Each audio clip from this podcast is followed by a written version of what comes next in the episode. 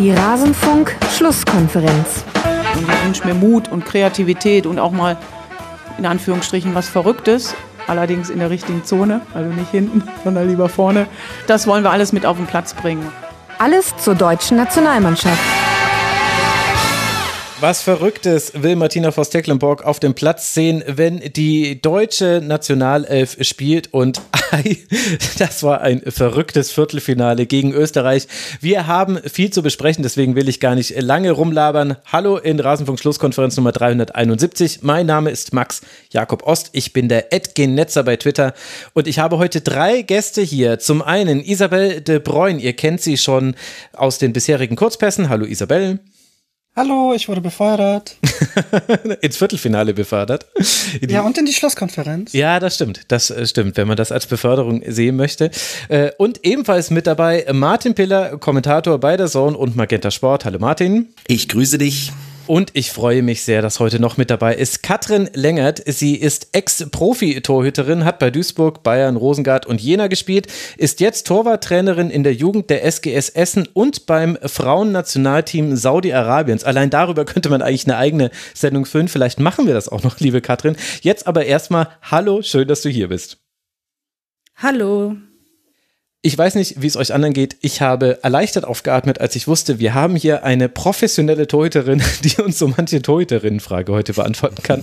Ich bin froh, dass du hier bist, äh, Katrin.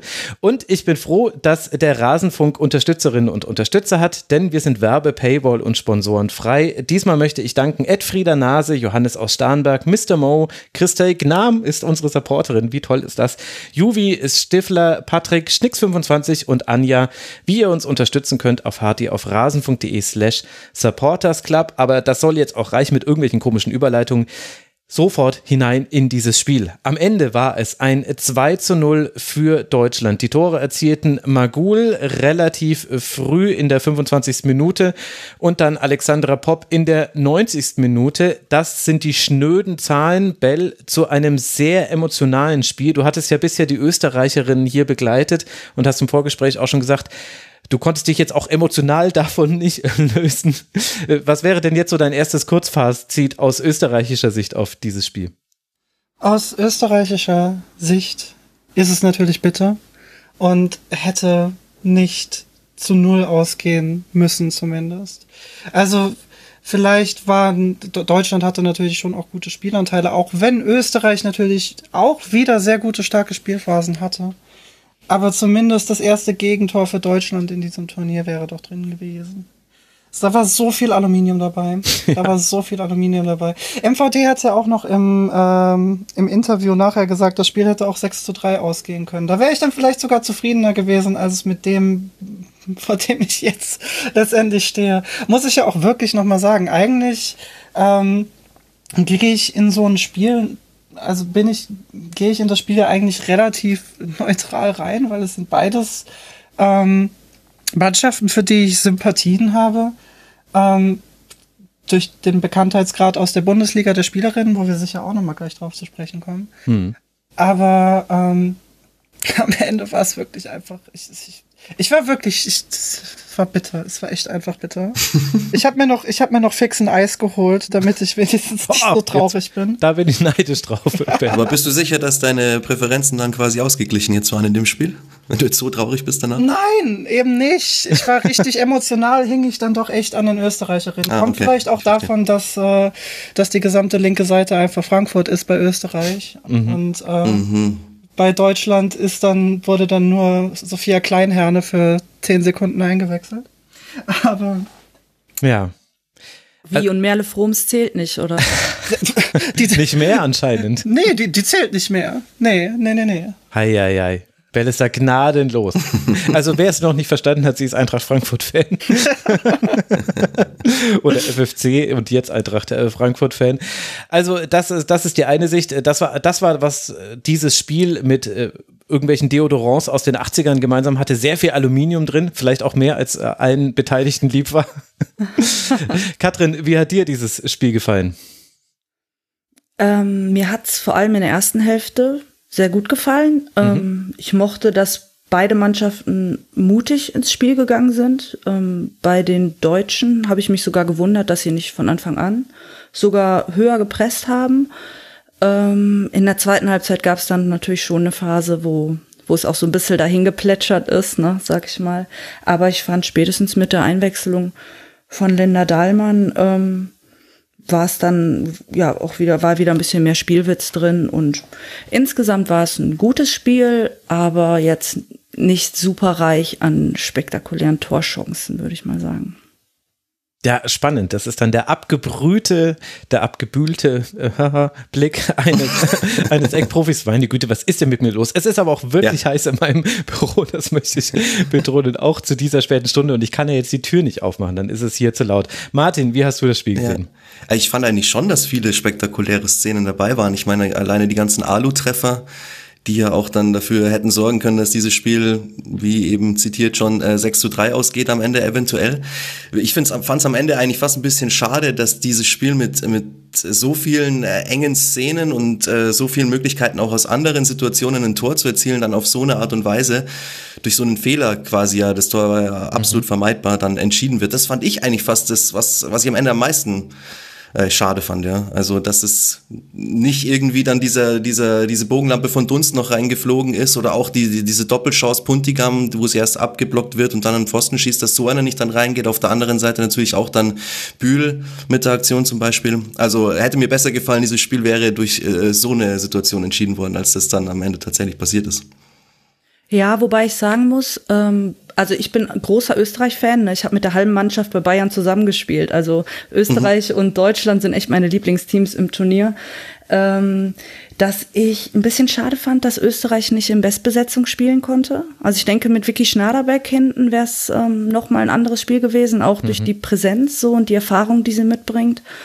Und ähm, tatsächlich, dass die Österreicher sich so aus dem Spiel heraus keine richtige Torchance eigentlich erspielen konnten. Ne? Also da hat so nach vorne ähm, bisschen die Durchschlagskraft gefehlt. Also ich hätte es mir, ich hätte den Österreichern, sage ich mal, vielleicht noch ein bisschen mehr mehr Bums nach vorne gewünscht und ein bisschen mehr natürlich dann auch Glück im Abschluss, dann wäre es hm. länger auch spannend gewesen, denn ich denke, mit einem Tor hätten die sich auch emotional natürlich wieder in äh, eine ganz andere Sphäre katapultiert.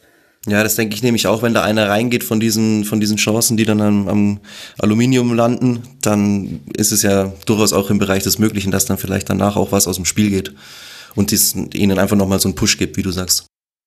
Man muss ja auch sagen, dass aus dem Spiel heraus, das ist ja eh schon immer so ein bisschen, so durch den Turnierverlauf durch ein bisschen eine Schwäche von Österreich gewesen. Mhm. Die sind sehr gefährlich durch Standards, schon über das ganze Turnier heraus gewesen. Aber auch in der Vorbereitung hat man ja schon gemerkt, dass da offensiv, vor allem im Kombinationsspiel teilweise ein bisschen die Koordination fehlt.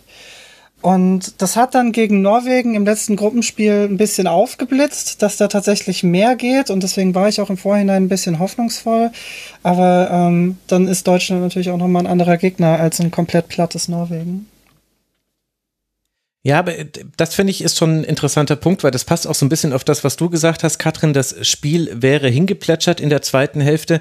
Das kann man ja, glaube ich, vor allem aus österreichischer Sicht sehen. Zwischen der 57. Minute, es war dieser Postenschuss von Puntigam, den Martin schon angesprochen hat, und der 91. Minute, also direkt nach dem 0 zu 2 hat äh, Österreich keinen Schuss abgegeben. Es gab zwar zwei gefährliche Situationen, einmal so ein Steckpass, den Merle Froms äh, dann abfangen kann, rechtzeitig noch, ich glaube vor Henschau, müsste ich nochmal gerade nachgucken, und äh, einmal eine, eine Freistoßflanke, die am, am zweiten Pfosten dann ins Ausgeht, wo vielleicht noch jemand hätte hinkommen können. Aber da hat man schon gesehen, dass Österreich seine größte Torgefahr in diesem Spiel, also es gab so zwei Wege. Das eine waren lange Pässe. Da war, war ja auch die erste große Chance. Äh, Wenninger schlägt einen langen Pass äh, auf Hickersberger Füller, die dann den Steckpass bekommt, weil Hegering rausrücken musste und äh, legt den dann über Rauch und äh, kann dann schießen. Das war ja in der neunten Minute schon. Das hat man noch so zwei, dreimal gesehen in der ersten Hälfte. Und dann waren es ja aber vor allem Ballgewinne im Pressing, was Österreich sehr gut gemacht hat, aber wo dann Deutschland vielleicht auch weniger zugelassen hat, Katrin, in der zweiten Hälfte. Kannst du erklären, warum? War das vielleicht auch ein Kraftthema? Also ich kann mich erinnern, dass einmal Marina Hegering in der 77. Minute, glaube ich, da dribbelt die einfach an läuft 20 Meter durchs Mittelfeld und steht auf einmal im rechten Halbraum. Da hatte ich das Gefühl, okay, gut, also da fehlt es vielleicht auch an der Physis jetzt äh, bei den Österreicherinnen, vielleicht auch mental im Kopf, dass man eben dieses Pressing einfach nicht mehr aufziehen kann. Ja, die Wege waren natürlich weit. Also ich habe mir irgendwann in der zweiten Halbzeit aufgeschrieben, wo ist Feiersinger? Mhm. Weil, also Laura ist für mich eine der unterschätztesten Spielerinnen der Bundesliga. Ich wundere mich jedes Jahr, dass die niemand irgendwie nach Chelsea holt oder so, weil die läuft sich eigentlich in jedem Spiel die Lunge aus dem Hals von einem Strafraum zum anderen. Ähm, aber die, die Österreicher hatten diese Ballgewinne natürlich viel durch ähm, das Pressing im Abwehrpressing. Ne? Also ich hat, fand, Puntigam und Sadrazil standen sehr nah an der Kette, mhm. äh, um da kompakt zu sein. Und dann war natürlich ähm, die, im Umschaltmoment der Weg nach vorne weit. Und ich finde, was in den Spielen in der Gruppe auch aufgefallen ist, ähm, ihnen fehlt ein bisschen Geschwindigkeit vorne. Also sie haben einfach Probleme in der Schnelligkeit, hinter die Kette zu kommen. Also diese zwei Steilpass-Situationen, die sie hatten, wo Merle Froms dann jeweils zuerst am Ball ist, mhm. die waren ja erstmal wirklich gut gespielt. Aber man kann dann das Laufduell in dem Moment nicht gewinnen. Also sie haben so ein bisschen, weil Nicole Biller, sag ich mal, die trifft ja in der Bundesliga aus jeder Lage, aber da hat sie halt auch eine Jule Brand, die zur Grundlinie durchläuft und ihr den Ball serviert. Mhm. Und das hat denen so ein bisschen, fand ich, im Turnierverlauf gefehlt, so diese, diese, diesen Speed hinter die Kette zu kommen und ähm, dann auch so hundertprozentige Torchancen wirklich rauszuspielen. Ja, sehr guter Punkt. Auch äh, gerade der Unterschied zwischen der Nationalteams Biller und der Vereinteams Biller hast du da eigentlich ziemlich äh, gut auf einen Nenner gebracht, warum sie auch ganz anders spielt. Das sieht man auch bei Sarah Satrazi, die ja auch nochmal eine andere Rolle spielt im österreichischen Team. Wenn wir jetzt aber mal versuchen, uns quasi von der Fazitebene so zu lösen und in die erste Hälfte zu blicken. Martin, wie hat dir denn der Start in dieses Spiel von beiden Teams gefallen? Also ich fand, Österreich war sehr präsent, eigentlich von Anfang an. Ähm, Deutschland vielleicht mit Abstrichen, aber schon auch äh, durchaus mitgespielt, dagegen gehalten. Ich glaube, es war, auch wenn irgendwie jetzt am Schluss nochmal gesagt wurde, auch in der Fernsehübertragung, dass die Tipps alle recht hoch in Richtung Deutschland gingen, es war mir eigentlich klar, dass das jetzt nicht äh, eine, eine total klare Kiste heute Abend wird, sondern dass äh, da mit Sicherheit zumindest mal die erste Hälfte durchaus auf Augenhöhe stattfinden kann, wenn dann auch die Kräfte noch voll da sind bei allen Spielerinnen. Dementsprechend äh, fand ich es einen, einen guten Beginn von beiden Mannschaften, wie gesagt, ganz, ganz zu Beginn vielleicht eher von den Österreicherinnen, aber ähm, ja, dann durchaus auch mit Glück halt einfach dann in diese eine Situation gekommen, mit Glück und klarer Bühl, sage ich jetzt mal, ähm, dann zum äh, da dann vorne reinzukommen, da das Tor direkt zu machen, natürlich auch eine Qualität und ab dann, glaube ich, waren die Deutschen voll im Spiel. Das wäre jetzt mal so mein Fazit zur ersten Hälfte. Da war aber Österreich auch meiner Meinung nach noch voll dabei. Im zweiten Durchgang hat es halt dann ein bisschen anders ausgesehen. Bell, wie haben dir die Österreicherinnen gefallen? Gerade eben das Anlaufen, wo man ja schon konstatieren muss, also ich glaube, ich habe mir in der 25. Minute oder kurz, nee, kurz vorm Treffer war das, genau, in der 24. Minute habe ich mir aufgeschrieben, dass es keine lange Ballbesitzphase für Deutschland gibt, weil sie, selbst wenn sie sich mal kurz aus dem Pressing rausgespielt haben, immer sehr, sehr viel Gegnerinnen-Druck hatten. Also die waren unglaublich nah dran und da hat dann auch die Präzision gefehlt und im Grunde fast jede Spielerin hat da mal irgendwie den Ball verloren. Gwyn, Magul, Delbritz, außer Lena Oberdorf, die hat hat, also bei der hat eigentlich fast alles geklappt an diesem Abend, über die müssen wir vielleicht später nochmal sprechen. Aber wie hat dir dieser Anfang gefallen, Bell? Die Anfangsphase war gut, die war mutig, das war gut angespielt, da war auch sowohl im Vorwärtsgang als auch im Rückwärtsgang die Besetzung sehr, sehr gut. Ähm, das war, glaube ich, in der, in der Anfangsviertelstunde auch einmal so einer der ersten Vorstöße von Deutschland. Ähm, wo über die rechte Seite eine Spielerin, ich weiß gerade nicht mehr genau, wer es war, ähm, an Verena, an, an Sarah Puntigam vorbeigekommen ist und dann hat sich direkt äh, Verena Henshaw noch davor gestellt und da ist dann auch, also Zweikampf verloren von Puntigam, Henshaw steht da, die Besetzung ist gut, das Stellungsspiel ist gut. Österreich, ihnen fehlt es vielleicht an Geschwindigkeit, ähm, aber ihnen fehlt es nicht an Intensität im Spiel und auch an Laufbereitschaft. Der ÖFB hat da ähm, ein paar ganz lustige Statistiken vor dem Spiel rausgehauen. Österreich ist ja tatsächlich bei dieser Europameisterschaft das Spiel mit den meisten Lauf, äh, das Team mit den meisten Laufkilometern gewesen mhm. ähm, bisher. Und ich finde, das sieht man dann auch letztendlich am Spiel. Die Kampfbereitschaft ist da und ähm, auch das Zustellen im, in der Defensive insbesondere ist, geht immer relativ schnell, ist aber halt, lässt dann natürlich im Spielverlauf logischerweise aufgrund von Konditionen irgendwann einfach ein bisschen nach. Und deswegen haben wir vielleicht auch immer, also wir hatten es ja schon gegen England gesehen, ähm, von Österreich, eine relativ gute Anfangsviertelstunde, in der dann tatsächlich so vielleicht äh, die Spielanteile da sind, aber irgendwann ähm, müssen sie sich halt auch nochmal zurückziehen und die Gegner ein bisschen kommen lassen. Und äh, da können dann eben auch letztendlich irgendwo Fehler erzwungen werden, was ja hier auch wieder passiert ist mit den beiden Toren. Mhm. Mit dem ersten hauptsächlich, das war ja auch schon unglücklich.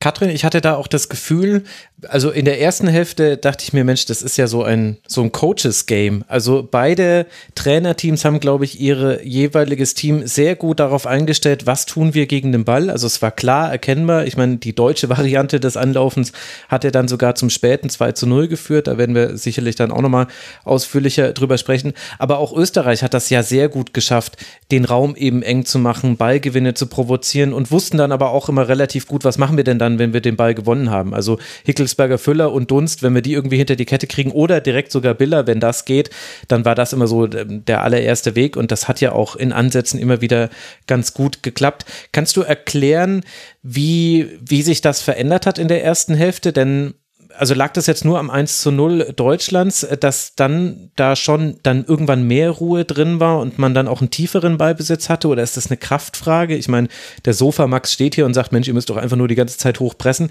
Ich muss es ja nicht machen. ähm, also es ist mit Sicherheit so, dass das Tor den Deutschen Sicherheit gegeben hat. Äh, man darf nicht vergessen, dass es für viele Spielerinnen auch immer noch das erste große Turnier ist mhm. ähm, oder auch die erste Europameisterschaft. Und ich fand, ich habe bei Österreich auch viele Parallelen zum England-Spiel gesehen. Ich fand wirklich auch, dass sie super rausgekommen sind und die ersten 20 Minuten ähm, toll angelaufen sind.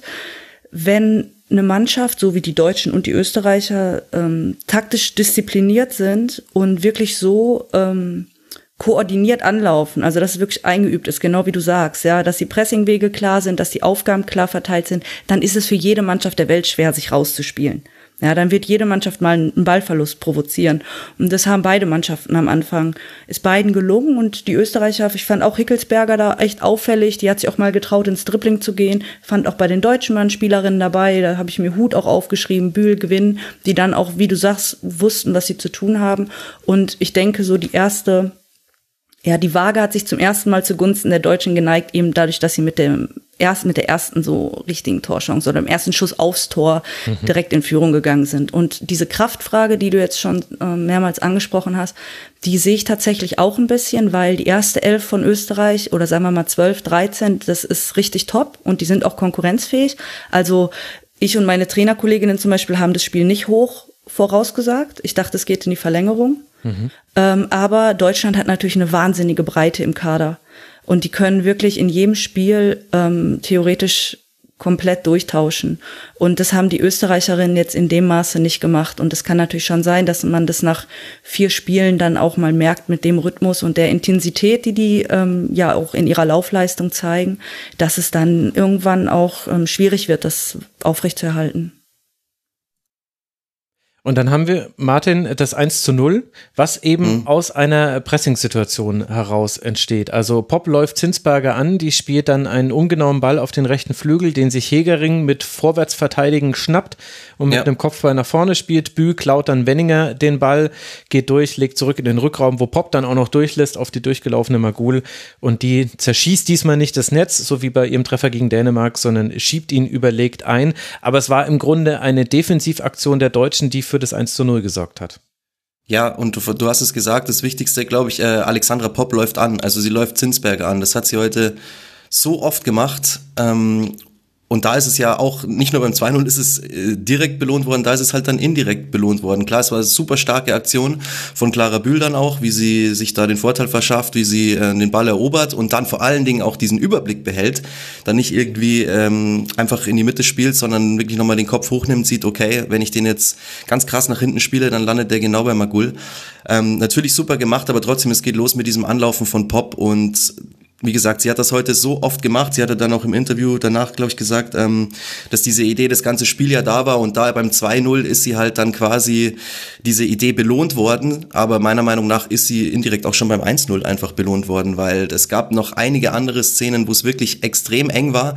Und Zinsberger spielte auch mit dem Feuer immer irgendwie. Also das ist, glaube ich, schon immer ihr Ding gewesen. Aber man hat es heute nochmal ganz besonders gesehen. Da waren viele Szenen, wo es einfach irre knapp war. Mhm. Und zweimal hat es halt halt eben nicht gereicht. Einmal ganz klar erkennbar beim 2-0 und einmal halt so über Umwege beim 1-0. Aber da muss ich jetzt mal natürlich eine Lanze für meine Kollegin brechen. Klar. Ne? ja, ähm, gerne. Ja, nein, also natürlich von außen äh, sieht es dann auch immer so leicht aus, die Lösung zu sehen. Was mich gewundert hat, ist, wenn ich doch merke, als österreichisches Team, ähm, die Abstoßvariante, ja, ja. die funktioniert mhm. nicht. Genau. Warum kommt dann nicht von draußen der Impuls, die werden mit Sicherheit mehr als eine Option eingespielt haben, zu sagen, wir ändern das jetzt in die und die Richtung, weil was die Manu da für ein Problem hatte, meiner Meinung nach, ist, dass der Aufbau von vornherein super unvorteilhaft war. Dadurch, dass der Abstand zwischen ihr und den Innenverteidigerinnen so groß war, hat, wenn der Pass unterwegs war, das schon so lange gedauert, dass mhm. Alex Pop ihr schon fast auf den Füßen mhm. stand. Ja. Und die Innenverteidigerinnen sind dann nicht auf ihrer Höhe geblieben und breit gegangen, sodass man jetzt, sag ich mal, ein 2 gegen 1 gegen Pop hätte ausspielen können, sondern die sind direkt hochgeschoben mit dem Pass, waren nicht mehr anspielbar und dann ging jedes Mal nur der lange Ball und daraus mhm. sind so viele Ballverluste entstanden und dass es nicht geändert wurde, spätestens in der Halbzeit, also das ist mir echt ein Rätsel.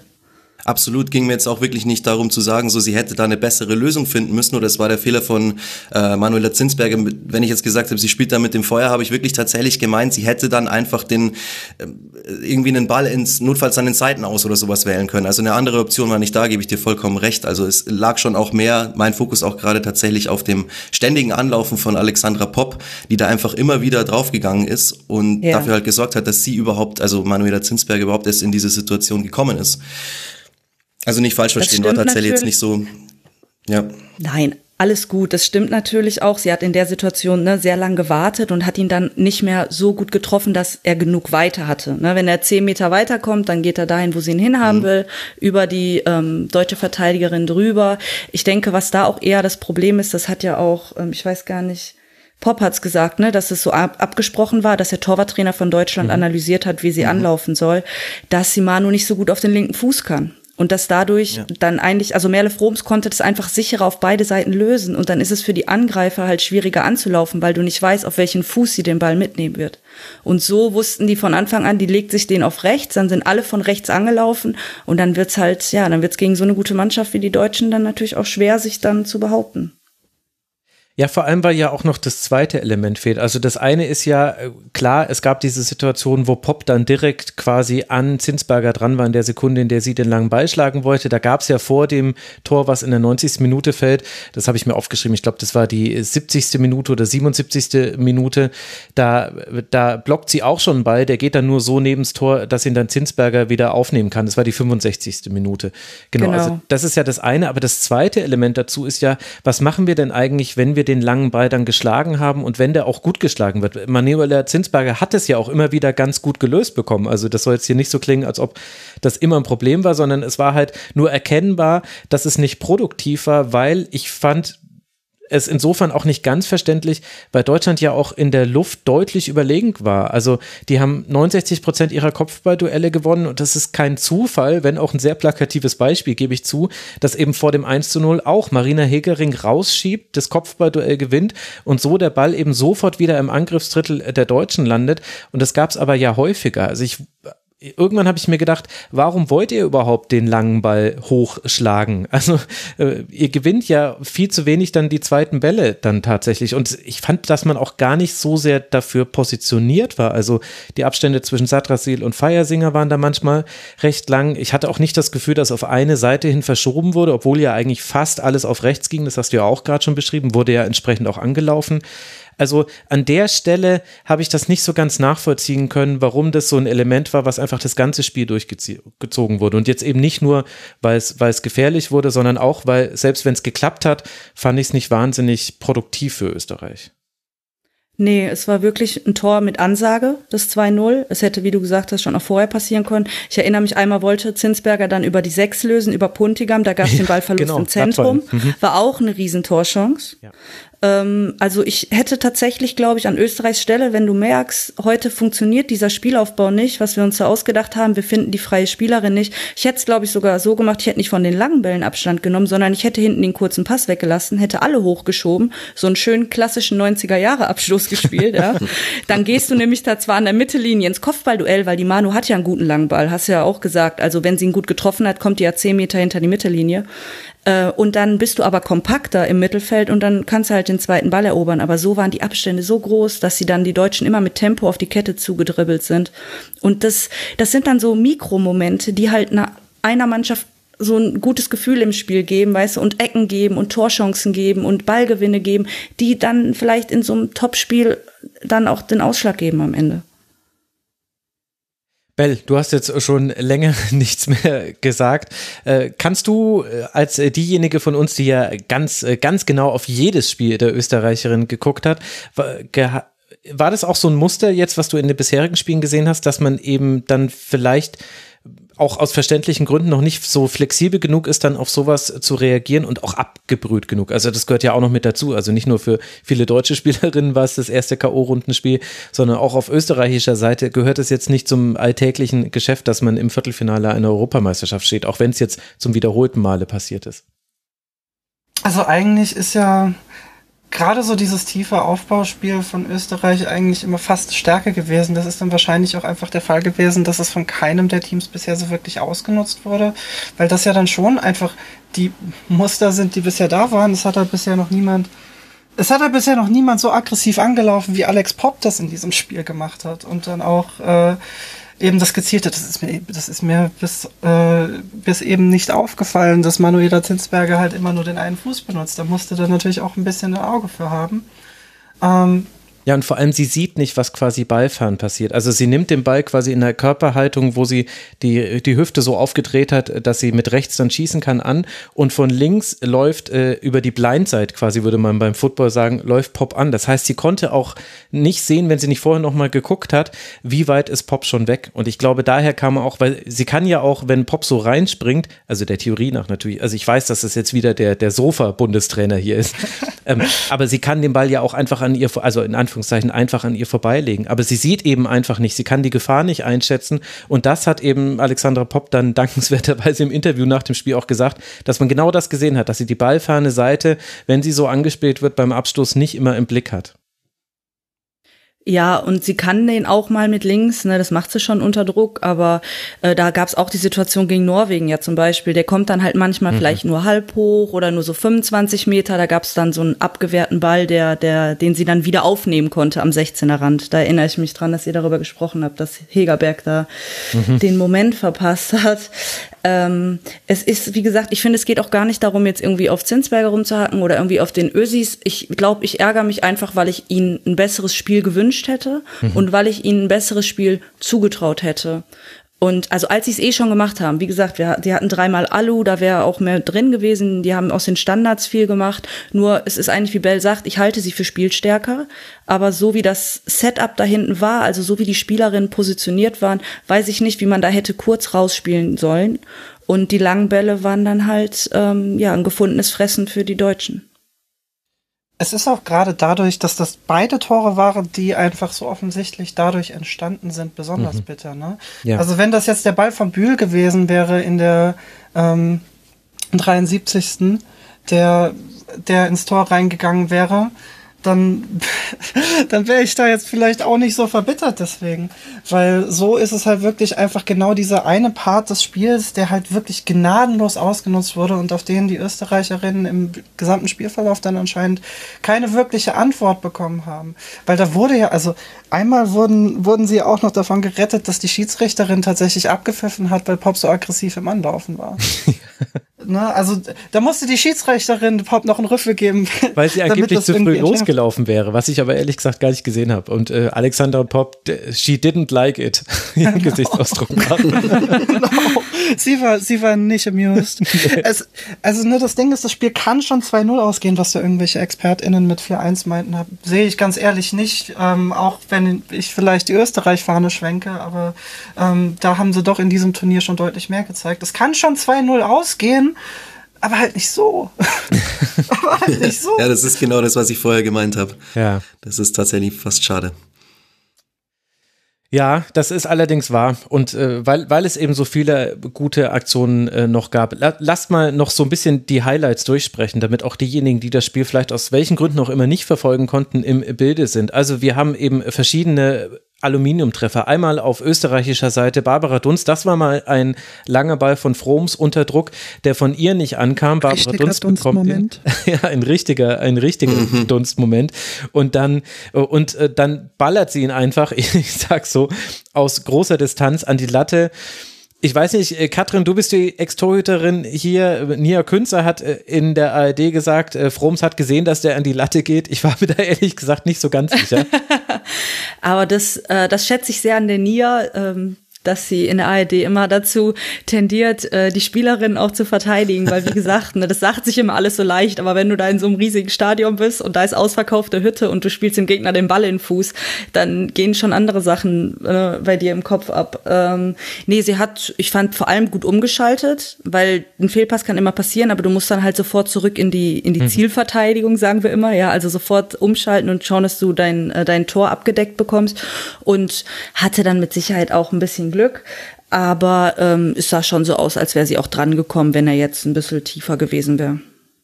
Okay, ist sehr gut. Ist ja dann auch nicht einfach, wenn der da so runterfällt. Vor allen Dingen Dunst ist halt, also das ist ja kein Zufall, dass der da mhm. genau da hingeht. Den will sie ja genau so, macht sie in der Bundesliga, ja. in jedem Spiel versucht sie das. Also es ist einfach ein Hammer, genauso wie der ich Schuss selbst. Ich habe auch in diesem Turnier in jedem Spiel versucht. Ich habe immer in meinen mhm. Notizen irgendwo einen richtigen Baba-Moment aufgeschrieben, meistens in der zweiten Hälfte. Ja, glaube ich. Glaub weiß sofort. auch nicht, ob das ich weiß auch nicht, ob das wirklich an dieser überragenden Leistung von Lena Oberdorf lag, aber dass die äh, Österreicherin da so in diesen Halbräumen, gerade Laura Feiersinger, Barbara Dunst, nicht öfter zu, ähm, ja, zu irgendwie gefährlichen Aktionen gekommen sind, auch wie Henshaw im, im Spiel vorher mit der Flanke aus dem Halbraum. Mhm. Das hat mich auch ein bisschen gewundert, weil das sind wirklich eigentlich genauso die Österreich-Momente. Allerdings, allerdings. Und aber noch ein zweites Element, was wir dann auch gesehen haben, sind Standardsituationen, die sowohl von Barbara Dons als auch von Verena Henschau sehr gefährlich nach innen gebracht werden. Da, Martin, hatten wir dann den zweiten Pfostentreffer. Du hast es vorhin schon angesprochen. Puntigam äh, wird, ja. kann da zweimal schießen. Also äh, die mhm. Hereingabe wird per Kopf auf sie verlängert. Sie schießt, wird geblockt und der zweite Schuss geht dann äh, wieder ans Aluminium, an den Pfosten, an den Innenpfosten sogar, ja. aber so noch, dass er rausgeht. Also da war es dann, und das war aber auch ein Element, was stark war bei Österreich. Österreich. Ich fand, die Standardsituationen waren gut getreten. Da waren viele gefährliche dabei. Ja, haben wir schon festgestellt, dass sie das äh, wirklich gut drauf haben. Da entsteht immer Verwirrung im gegnerischen Strafraum und da kann es dann einfach immer zu so einer Chance kommen. Und Sarah Puntigam in dieser Situation wirklich fand ich äh, technisch einfach einwandfrei. Also sie trifft die beide perfekt und die waren beide nicht so einfach zu nehmen, diese Schüsse. Also da spielt dann schon viel zusammen, eben wahrscheinlich halt einstudierte Varianten, viel Training und halt dann eben auch so eine individuelle Klasseleistung wie in der Situation zweimal von Sarah Puntigam. Und dann hatten wir auf der anderen Seite, aber auch auf deutscher Seite, zwei äh, Aluminiumtreffer. Katrin, einmal äh, Julia Gwynn äh, direkt nach 16 Sekunden in der zweiten Hälfte. Das wäre natürlich ein Start gewesen. Ja. Äh, geht, geht Bühl an Wienreuter vorbei. Die hat da äh, große Probleme gehabt in dieser Szene und legt dann zurück auf Gwynn, die eben nur den Pfosten trifft.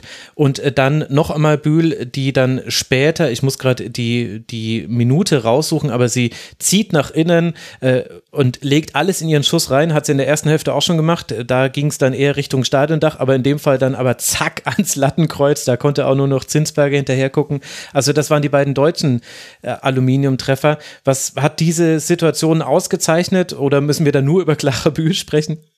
Ja, ich wollte gerade sagen, also Clara Bühl ist natürlich eine Waffe. Ne? Also die hat das erste Tor entscheidend mit eingeleitet, weil Karina Wenninger ist jetzt auch keine unerfahrene Spielerin und dass sie die da so abgekocht hat äh, in ihrem Abschirmverhalten und der den Ball da stibitzt, das ist schon einfach richtig gut. Und was bei ihr natürlich auch, also bei Clara Bühl, ähm, ja einfach schwer zu verteidigen ist, ist, dass sie halt eben innen oder außen vorbeigehen kann. Und sie ist ein paar Mal außen gut durchgekommen, hat dann äh, in diesen unbesetzten Rückraum zurückgelegt, wo mhm. gute Aktionen entstanden sind immer wieder. War ja auch, glaube ich, beim Schuss von Gwyn so, war beim Tor so.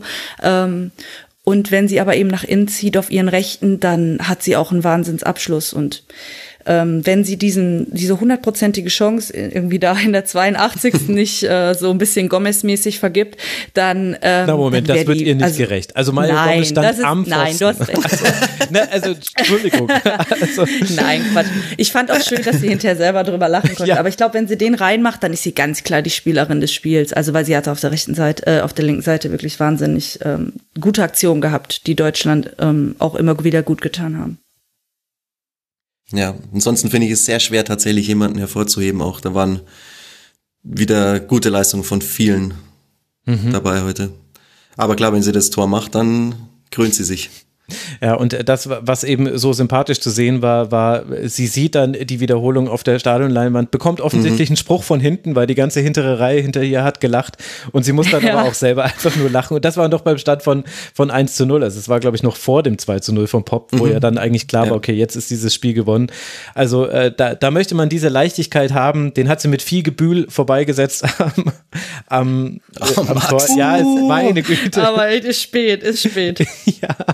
Ich wusste Aber- nicht, dass das normal ist hier in dem Podcast, dass da solche Dinger kommen. Ja, das Aber mach gerne weiter. Das ist Gefällt eigentlich mir. ein Wunder, da, dass, dass dir das bisher noch nicht klar war. Aber also Clara Bühl, absolut äh, fantastisches Spiel gemacht. Alex Popp haben wir schon angesprochen, äh, die, die Anlauf-Queen, die sich jetzt dann auch krönt mit dem vierten Turniertreffer. Sie ist äh, tatsächlich die erste Spielerin, die es geschafft hat, bei einer EM in vier aufeinanderfolgenden Spielen äh, zu treffen. Das gab es bisher noch nie. Also hat da auch noch ein kleines Geschichtchen geschrieben, auch wenn ihr das persönlich wahrscheinlich ganz egal sein wird. Wenn wir jetzt Na, das glaube ich nicht. ah, okay, Na, die okay. EM ist ja, ja schon relativ wichtig gewesen, sagt sie auch im Vorhinein sehr Ich wollte gerade sagen, was ist das für eine Comeback-Story halt, ne? Ja, Wenn du ein stimmt. halbes Jahr denkst, du schaffst es nicht und dann rutschst du rein, dann hast du Corona in, der in der Vorbereitung vom, zum Turnier und dann äh, machst du vier Buden und dann stellst du anscheinend auch noch diesen Rekord ein. Also ist schon eine besondere Geschichte bei ihr. Auch die Spielzeit, die sie bekommen hat, ist ja nicht selbstverständlich gewesen. Sie, es liegt ja auch ein bisschen an der Corona-Infektion von Lea Schüller tatsächlich. Also ich weiß jetzt nicht, ob sie sonst ähm, die Spiele, die sie auch über 90 Minuten gemacht hat, so komplett über 90 Minuten gemacht hätte, wenn eine Lea Schüller halt mit dabei gewesen wäre durchs ganze Turnier. Aber so wie Alex Pop jetzt Definitiv. auftritt, äh, muss man sich ja eigentlich dann echt schon Gedanken machen, was macht man jetzt, wenn Schüller wieder komplett fit ist. Weil eigentlich jetzt Alex Pop in der aktuellen Situation nicht von Anfang an spielen zu lassen, ist vielleicht auch Nein, nicht never change a winning Idee. team. Das kannst du nicht machen. Die ist die Kapitänin, machen, ne? die hat viermal getroffen. Das kannst du nicht machen. Weil es stimmt ja eben schon, wenn jetzt Schüller sich nicht verletzt hätte, hätte sie ja wahrscheinlich nicht diese Spielzeit gekriegt. Aber trotzdem finde ich auch, dass man ähm, ja dann nichts ändern muss und soll. Ja, vor allem, weil Pop eben halt so viele Qualitäten hat. Also klar, wir haben es jetzt, äh, also ich auch persönlich habe es jetzt viel auf das Anlaufen reduziert, aber was sie, also zum einen Kopfballstärke natürlich vorhanden und die ist wichtig im deutschen Spiel, aber was Alexandra Pop mit dem Rücken zum gegnerischen Tor machen kann, du kannst ihr den Ball geben und äh, sagen, kannst du mir noch kurz meine Memoiren schreiben, bis du ihn weiter verteilst und sie erledigt beides. Das war ja unglaublich und das hat gerade in der ersten Hälfte, wo Deutschland wirklich deutliche Probleme hatte, wo dann auch irgendwann, und irgendwann war es dann so, dass Gwyn eingerückt vor Hut und Pop stand. Und das war dann irgendwie so das, wie sie sich zweimal ganz gut äh, lösen konnten aus diesem Pressing, dass sie dann einfach super aggressiv auf den rechten Flügel lang rausgespielt haben. Und dann hat Pop prallen lassen auf Magul oder sie hat direkt weitergeleitet oder sie hat den Ball angenommen, sich gedreht, aber das ist ja wirklich unglaublich schwer zu verteidigen gewesen. Georgieva und Wenninger Wenninger muss man vielleicht ein bisschen die Klammer um dieses 0 zu 1 machen, aber eigentlich haben die auch ja kein schlechtes Spiel gemacht. Also gerade Georgieva hatte ja auch diesen Kopfball in der ersten Hälfte, also war auch offensiv zu sehen. Der aber übrigens gegen auch ans Aluminium ging. Der auch ans Aluminium ging, das war der dritte Treffer. Danke dir. Hier bei Fotmo stand die ganze Zeit nur zwei Treffer und ich dachte, mir, es waren doch drei und Katrin hat auch drei gesagt. Danke. Das war der dritte, der mir die ganze Zeit gefehlt hat. Ich habe ihn hier schon mit der Suche in meinem äh, Dokument äh, gesucht. Ja, ich dachte schon, wir haben darüber noch gar nicht geredet. Ich war schon bereit, darüber reinzuspringen. Ich habe die Gelegenheit genutzt. Sehr gut, sehr gut, Bell. Da hast du es genauso gemacht wie die Österreicherin. Die, äh, die Gelegenheit zum Reinspringen, die haben sie dann auch genutzt und hatten ja dann auch ihre Chancen. Aber wirklich Pop, also es ist unglaublich. Martina Voss-Tecklenburg hat hat ja auch gesagt, es macht was mit den Gegnerinnen, wenn sie auf dem Feld steht. Und ich glaube, das kann man nicht abstreiten. Also das, das ist unglaublich, welche, welche Bedeutung sie in allen Spielphasen eigentlich für Deutschland hat. Und das, obwohl sie so weit vorgerückt spielt. Ja, ist vielleicht sogar äh, der wichtigste Punkt. Vielleicht sogar die Präsenz einfach von Alexander Popp. Ist einfach irre. Also, äh, das kann dich dann auch halt so in der Phase, wo es vielleicht nicht mal so gut läuft, da brauchst du halt genau so eine auf dem Feld. Mhm. Ja, das stimmt. Das ist einmal ihre körperliche Präsenz. Ne? Sie ist ja auch 1,80 mhm. groß so. Mhm. Die musst du ja auch erstmal verteidigen körperlich. Und dann, dass sie eben so ein Mentalitätsmonster ist. Ne? Also genau wie du sagst, gerade wenn es mal nicht so läuft, dann brauchst du immer diese Spielerin, wo du weißt, die hat keine Angst, den Ball zu verlieren.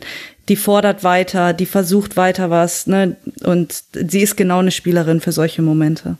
Und wir haben ja vor dem Turnier auch drüber geredet, wen gäbe es da in der deutschen Mannschaft, wer könnte da einspringen, weil wir ja auch so darüber geredet haben, was passiert, wenn es mal einen Rückschlag gibt, war ja in den letzten Monaten dann nicht immer so ideal die Reaktion darauf.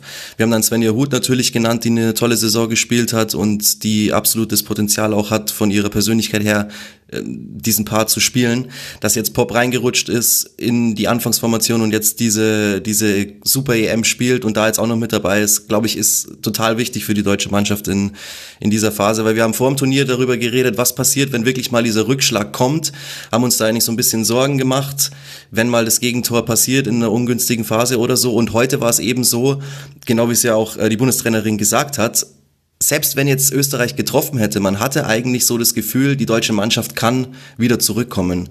Und äh, das hängt, glaube ich, wirklich viel damit zusammen, dass eben solche Spielerinnen auf dem Platz stehen, die es in so einer Situation nicht dazu kommen lassen würden, dass da jemand einen Kopf in den Sand steckt.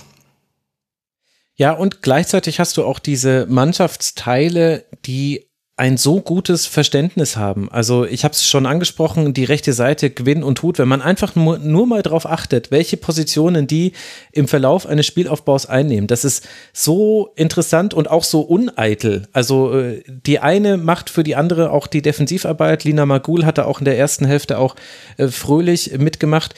Das, das ist, also das war für Dunst und Henscher und auch für Puntigam. Die musste dann immer wieder, wurde dann Puntigam aus dem Zentrum rausgezogen, weil Däbritz oder Magul sich noch auf diese Seite haben fallen lassen. Also das war auch extrem anspruchsvoll, glaube ich, da immer mitzugehen.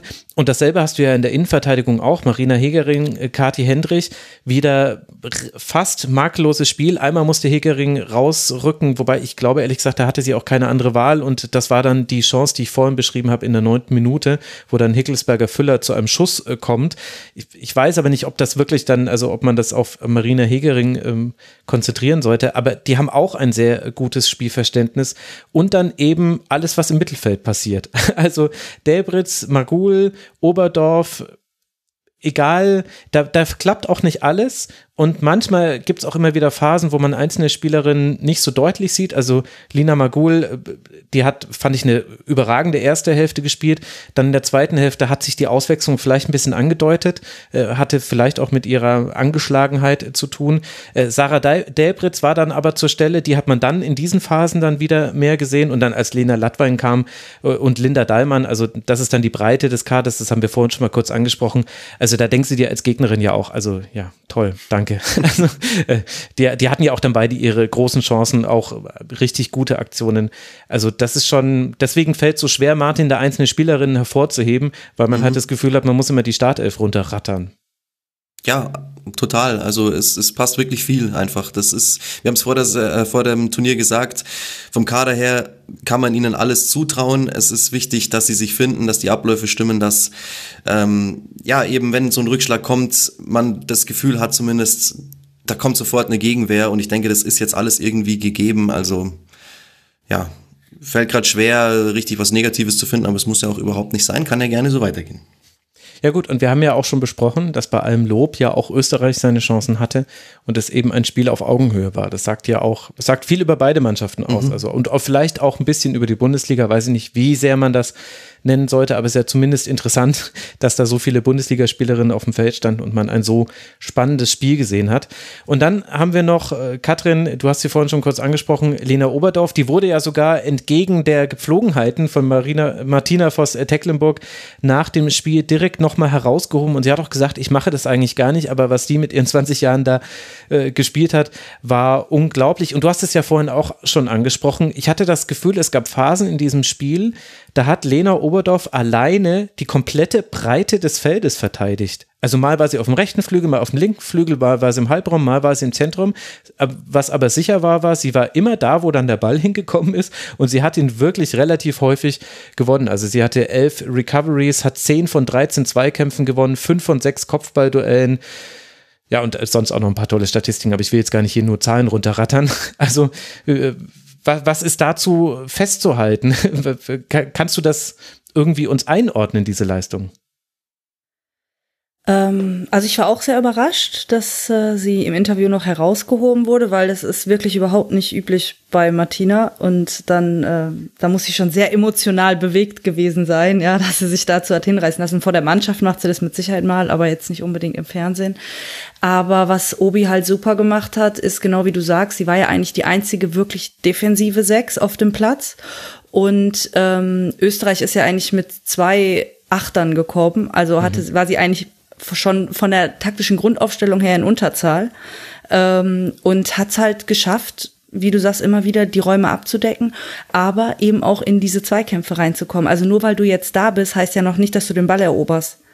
Und das so durchzuziehen, vor allem eben, weil sie so jung ist, das ist, das ist schon wirklich besonders. Ich meine, jeder weiß, dass sie eine besondere Spielerin ist. Das war sie schon immer. Schon bevor sie überhaupt ihr erstes Bundesligaspiel gemacht hat, wussten alle, da kommt irgendwie eine große. Aber es gibt natürlich viele mit Talent. Die Frage ist immer, kannst du es auch bringen, wenn es wirklich drauf ankommt? Und auf der allerhöchsten Stufe so, ne? Und ähm, ich denke, da hat sie heute ihre, ihre Feuertaufe gehabt. Und wer es noch nicht in der Champions League oder so bemerkt hat, ähm, der weiß jetzt schon, dass Lena Oberdorf, wenn die von Verletzungen ähm, verschont bleibt, mit Sicherheit eine dreistellige Anzahl Länderspiele schaffen wird. Ja, die berühmte Frage, can you do it on a rainy night in Brentford? Ist es jetzt inzwischen, um es mal abzuwandeln. Da reibt sich jeder Wolfsburg-Fan wirklich die Hände, wenn er dieses Nationalteam sieht und sich anguckt, dass dann ja auch noch eine Jule Brandt eingewechselt wird und Lena Latwein habe ich schon angesprochen. Also unglaublich. Ich bin, ich bin jetzt schon total gehypt auf die Bundesliga-Saison, einfach nur wegen dieser Europameisterschaft. Weiß gar nicht, ob das, ob das, äh, ja, ob ich mich da vielleicht habe mitreißen lassen, aber das wird ja dann die Bundesliga-Saison mir beweisen. Wenn wir mal versuchen, Martin, ein Fazit für beide Teams zu ziehen. Ich würde mal gerne mit Deutschland anfangen und dann darf Bell Österreich noch aus dem Turnier verabschieden. Äh, also, Deutschland steht im Halbfinale. Das war das selbstgesetzte Ziel. Man hat vor dem Turnier gesagt, das ist das, was wir erreichen wollen. Man wird dort auf Frankreich oder die Niederlande treffen. Wo steht die deutsche Mannschaft? Gibt es noch Hausaufgaben, die du sagst, die man jetzt adressieren müsste mit Blick auf das Halbfinale? Ähm, ich glaube, es ist ganz wichtig, dass man äh, ein bisschen auf dem Boden bleibt, weil es sieht jetzt natürlich alles super gut aus, noch kein mhm. Gegentor kassiert, irgendwie jedes Spiel zu null gewonnen, teilweise auch wirklich äh, in begeisternder Art und Weise. Trotzdem hat man heute ganz genau gesehen, es ist egal, ob dann ein Gegner kommt wie Österreich, der jetzt vielleicht nicht zu den ultimativen Turnierfavoriten zählt, der kann dir trotzdem das Leben total schwer machen, einfach durch Einstellung, durch Laufbereitschaft. Ähm, sie haben von Anfang an gezeigt, dass sie es einfach wollen und dass sie sich auch zutrauen. Und genauso ein Gegner, denke ich, wird auch im Halbfinale wieder kommen. Da ist Deutschland wahrscheinlich wieder der leichte Favorit, egal wer da jetzt kommt. Aber trotzdem ist es keine ähm, ausgemachte Nummer oder sowas. Also es wird kein hohes Ding werden, auf gar keinen Fall. Und deswegen glaube ich, das ist das, woran sie jetzt arbeiten müssen, dass sie einfach ähm, das Positive mitnehmen aus diesem Höhenflug, den sie jetzt da gerade haben, aber trotzdem auch wissen, das nächste Spiel ist wieder komplett anders. Und wir müssen einfach von Anfang an ähm, da sein in dem nächsten Spiel. Darauf wird es ankommen und darauf, dass wenn der Rückschlag kommt und man vielleicht gegen Frankreich oder Niederlande dann 0 zu 1 zurückliegt, dass man sich daran erinnert, was man jetzt bis hierhin schon geschafft hat und das dann wieder versucht abzurufen. Dann, glaube ich, schaut es ganz gut aus für uns. Katrin? Ich sage jetzt einfach mal uns, ne? ja, ich habe schon gemerkt, ich habe es einfach äh, unkommentiert gelassen. Bell würde auf jeden Fall empört widersprechen. Die Natürlich, Österreicherin. Zu Recht, vollkommen zu Recht. Äh, äh, Katrin, äh, wie würdest du jetzt äh, so den Zwischenstand bei den Deutschen sehen? Ähm, ich finde natürlich, sie können bis jetzt absolut zufrieden sein, haben sich bisher super präsentiert, haben auch ihre Sportart einfach super präsentiert. Das ist das erste Mal, dass ich bei einem Turnier ähm, der Frauen erlebe, dass jetzt nicht unter jedem Zeitungsartikel, unter jedem YouTube-Video irgendwie erstmal 500 mhm. sexistische, beleidigende Kommentare stehen, sondern dass wirklich auch irgendwie auch in den sozialen Medien ja so eine Art Sympathie, fast Euphorie für diese Mannschaft ähm, entstanden ist, weil die tollen Fußball gespielt haben bisher, weil die Leidenschaft zeigen, weil die einfach bodenständige Frauen sind die geben tolle Interviews so. Ich glaube, da können einfach gerade ganz viele Leute connecten, vor allem mit einer WM in Katar vor der Tür so. Ähm, da haben die gerade irgendwie ganz viel getan und uns super präsentiert. Und was das Sportliche angeht, das Minimalziel haben sie erreicht. Das heißt, egal was jetzt passiert, man braucht nicht enttäuscht zu sein, aber so wie ich Martina kenne, äh, wird sie damit nicht zufrieden sein. Und ähm, ich denke mal, also falls es Frankreich wird, dann glaube ich, sie haben trotzdem gute, also weiterhin gute Chancen, weil sie einfach offensiv unfassbar viel Talent in der Mannschaft haben. Und ähm, diese Null hinten tut einfach unglaublich gut. Die gibt auch Merle, denke ich, weiter Sicherheit. Die einzigen Fragezeichen, die ich eigentlich sehe, sind genau, äh, wie gerade schon erwähnt, was passiert, wenn du mal unglücklich in Rückstand gerätst, vielleicht auch früh im Spiel. Oder ja, die Standards waren heute nicht so toll verteidigt. Also mhm. da hatten sie wirklich auch Probleme, bei dem Pfostenkopfball, ne, da hat sich Georgie war so nach hinten hin abgesetzt. Also da war einfach oft die Zuordnung, Zuordnung nicht so unbedingt da. Ja, und dann vielleicht als drittes, gerade wenn ich an die Französinnen denke, so noch das Thema Tempo, ne? Also diese mhm. Schnittstellenpässe, die heute bei Österreich so zwei, dreimal gelungen sind. Wenn da so die französischen Offensivspielerinnen reinstarten, dann weiß ich halt nicht, ob Merle Froms noch als erstes am Ball ist. Da merkt man auch die Trainerin. Du hast hier gleich drei kon konkrete Punkte, die man ansprechen kann. Sehr, sehr gut. Bell, was möchtest du noch zum deutschen Team sagen? Und dann darfst du gerne mal ein Fazit ziehen für die Österreicherin. Zum deutschen Team erstmal, also ich, das ist dann eher eigentlich ein Ding für beide, gerade ähm, wo gerade noch gesagt wurde mit den Standards, das ist natürlich auch einfach eine ausgewiesene Stärke des österreichischen Teams letztendlich. Mhm ne, die Standards. Wenn du da eine Baba Dunst oder eine Verena Henscher hast, die dafür antreten können, ähm, wenn da dann die Strafraumbesetzung bei einer Ecke oder auch bei einem Freistoß einfach stimmt, dann kannst du damit halt auch einfach sehr gut gefährlich werden. Grundsätzlich äh, zu dem Spiel vielleicht auch noch, es ist natürlich äh, vielleicht auch deswegen, also äh, sowieso Werbung für die Bundesliga, gerade weil da so viele Spielerinnen aus der Bundesliga dastanden, aber das macht es halt für beide Teams natürlich auch nochmal ein bisschen schwieriger, weil da sind ja dann letztendlich teilweise ähm, Mannschaftskolleginnen, die gegeneinander spielen und das jetzt nicht aus dem Grund von, oh, dann müssen die sich jetzt, ne, aber die kennen, die, die kennen sich gegenseitig, die kennen die Spielstile, die spielen entweder in der Liga regelmäßig gegeneinander oder in der Liga sogar regelmäßig miteinander. Eine Sarah Zatraz hier, jetzt beispielsweise, ne, die mhm. hat ja auch bei den Bayern einen Stammplatz. Und daraus ergeben sich dann auch gerne mal enge Spiele letztendlich. Ne? Mhm. Weil, ähm, also Bühl hat diesen Zweikampf gegen Wenninger definitiv auch schon mal im Training geführt. Wahrscheinlich. Ja. Oder ähm, ja. Letztendlich für Österreich, um darauf jetzt mal zu kommen, mhm. Die haben ein sehr gutes Turnier gespielt letztendlich. Nun war die Gruppe A wirklich so ein bisschen, insbesondere im Rückblick, eine absolute Wundertüte, was da alles passiert ist. Also du hattest Nordirland, wo du vorher immer weißes Pflichtsieg. Du hattest eigentlich Norwegen, bei dem so gut wie alle mit mehr gerechnet haben, als er letztendlich auf den Platz kam. Und äh, Martin Zjögren hat ja letztendlich in der Folge da auch gesagt, er macht nicht mehr weiter. Das war jetzt, das war jetzt doch eins zu viel. Ähm, also haben Sie da schon ein bisschen eine verrückte Gruppe mitgenommen und da die Gelegenheiten ausgenutzt, definitiv. Ähm, und einfach ein solides Turnier gespielt und sind der jetzt auch, auch wenn ich jetzt das vielleicht wieder ein bisschen relativiere mit hm, Nordirland und Norwegen. Aber es ist die zweite EM hintereinander, in der sie letztendlich in der K.O.-Phase spielen. Mhm. Und das ist, finde ich, eine Ansage. Ich, es ist vielleicht nicht unbedingt eine Erwartung ähm, für die kommenden Turniere, aber es ist dann doch zumindest keine Überraschung mehr für irgendjemanden. Für niemanden sollte es eine Überraschung sein, wenn Österreich ähm, es in die K.O.-Phase schafft und da dann auch enge Spiele macht. Also ob wir bei dem, beim nächsten internationalen Turnier, vielleicht bei der nächsten WM oder bei der nächsten Europameisterschaft, dann wieder eine Expertinnenrunde in, in der ARD haben, die ein 4 zu 1 von Deutschland tippen, fraglich. Ne? Und das ist dann natürlich auch einfach mal eine Ansage an den internationalen Fußball. Da bewegt sich in Österreich richtig viel, da bewegt sich richtig viel zum Guten. Gibt klar noch Sachen, die verbessert werden können, aber ich meine, du spielst da ja letztendlich oder du hast da ja letztendlich ganz andere Karten, als du das ähm, in Deutschland bei einem Verein wie Wolfsburg oder Bayern hast, wo es halt, wo halt auch die Spielerinnen von Grund auf ähm, von, von, von der Jugend an wirklich gefördert werden können. Und ähm, mich stimmt es zuversichtlich und mhm. mir macht es auch Freude, blickend auf den Vereinsfußball, auf die kommende Saison, dass ich eine Baba Dunst und eine Verena Hernschau weitersehen kann.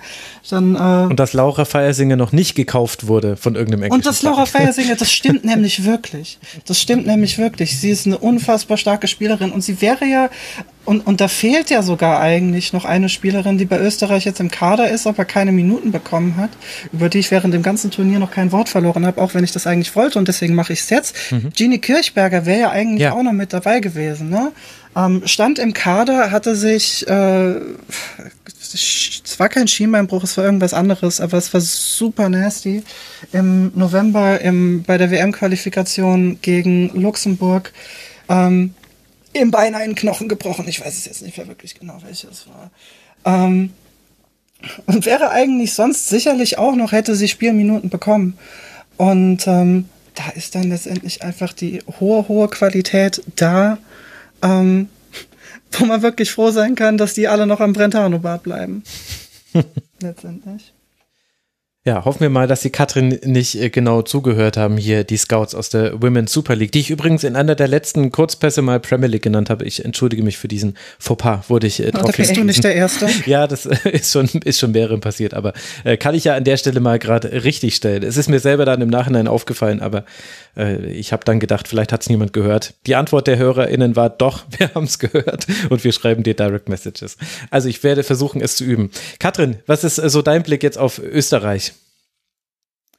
Ähm, mein Blick ist, dass ich auch finde, dass sie ein ähm, tolles Turnier gespielt haben, mit allen Widrigkeiten, die auch dazugehören. Mhm. Ne, dass eben jetzt heute die Kapitänin gefehlt hat, dass sie die Corona-Fälle im Team hatten.